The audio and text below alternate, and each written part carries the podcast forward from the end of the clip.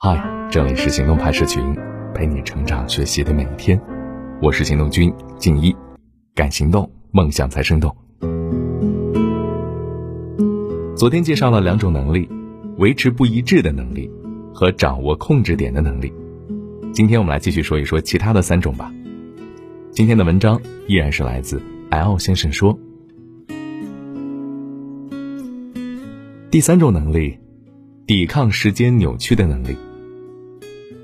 我先问你一个简单的问题：有这样的两个选择，你认为哪一个选择是更优的呢？A 选项，现在立刻给你一万块；B 选项，十年后给你五万块。好了，你的答案是什么呢？A 还是 B？其实，无论你选 A 还是选 B，都不是很重要。什么才是重要的？就是你的思考过程。知道你看到这个题目会怎么想，但是有些人下意识会注意到十年，你注意到了吗？然后会产生这样的念头：十年啊，这也太长了，谁知道这十年里面会发生什么？世界大战、机器人叛乱、外星人入侵等等等等。所以呢，然后选择了 A，对不对？但这其实是一种逃避思考的做法，只要你深思熟虑。那无论是选 A 还是选 B，都是合理的。最不可取的做法是什么呢？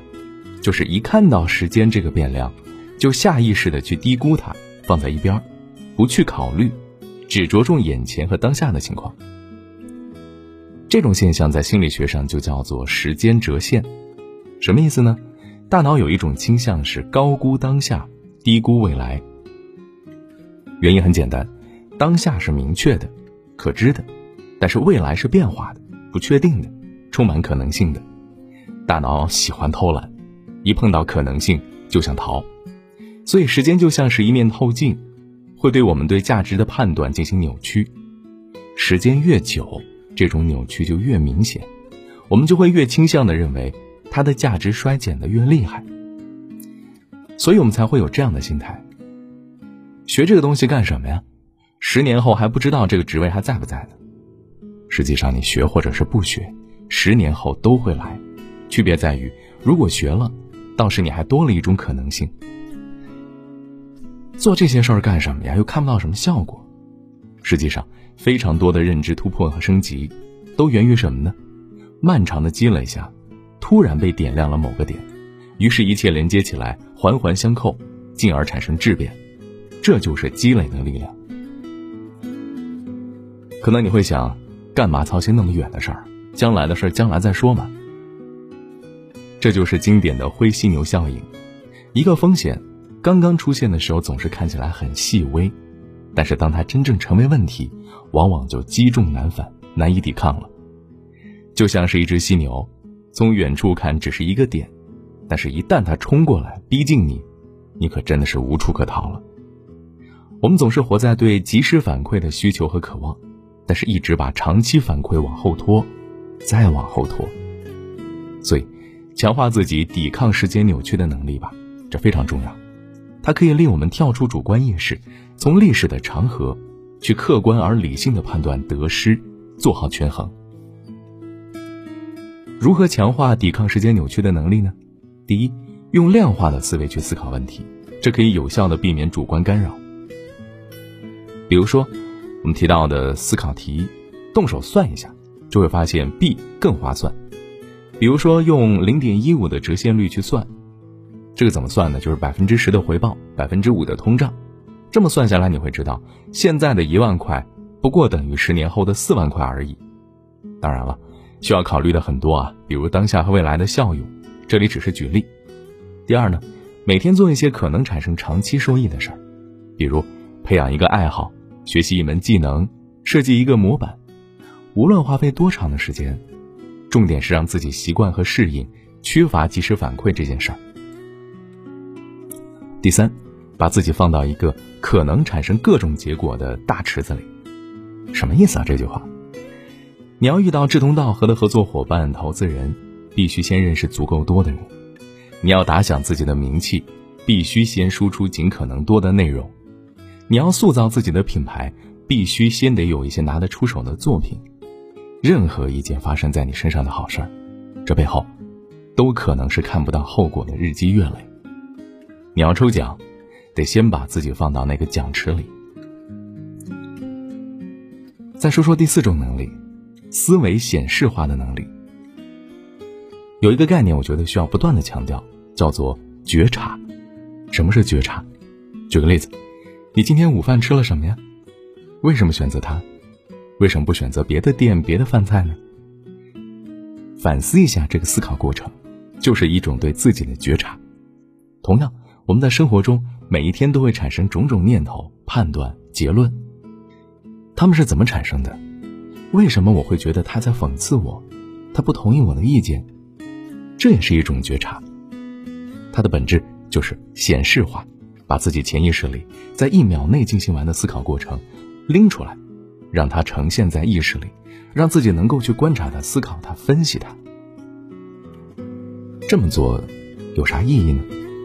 意义在于让自己从被动思考变成主动思考。我们日常的思考回路其实非常的简陋粗糙，因循守旧，大脑会按照我们固有的信念对外界信息进行解读，并且把这种解读过程打包，变成一种不言自明的无需思考的产物，这就叫做自动化加工。它的目的是节省宝贵的大脑空间，把更多的资源腾出来处理新问题。但是，往往也正是这种自动化加工，造成了我们许多困扰、焦虑和误解。举个例子跟你说，你就明白了。有一个人，如果从小生活在很高压的环境里，无论取得什么成绩，父母都会拿来跟别人家的孩子相比，轻描淡写要求他继续进步，那会产生什么样的后果呢？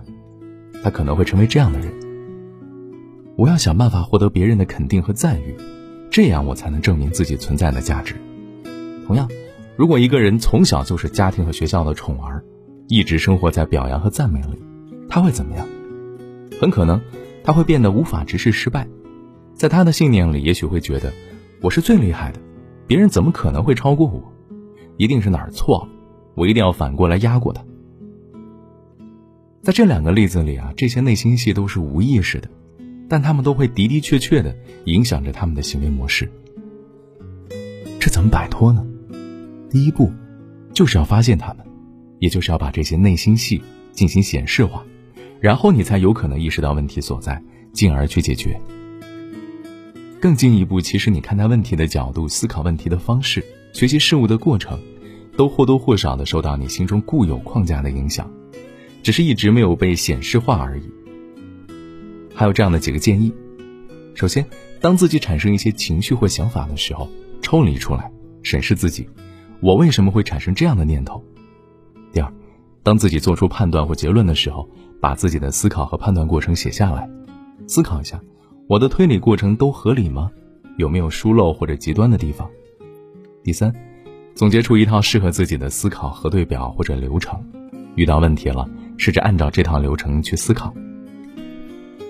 最后再来说一下第五种能力，演绎思考能力。